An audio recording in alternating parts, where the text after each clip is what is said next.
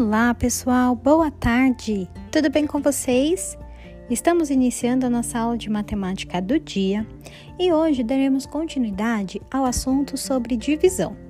Até hoje nós aprendemos a fazer divisão de uma única forma, mas vou apresentar a vocês uma maneira mais rápida de fazer as nossas continhas. Vamos juntos? Prepare seu caderno e o seu livro, certo? Faremos as atividades das páginas 58 e 59. Beijos, turminha!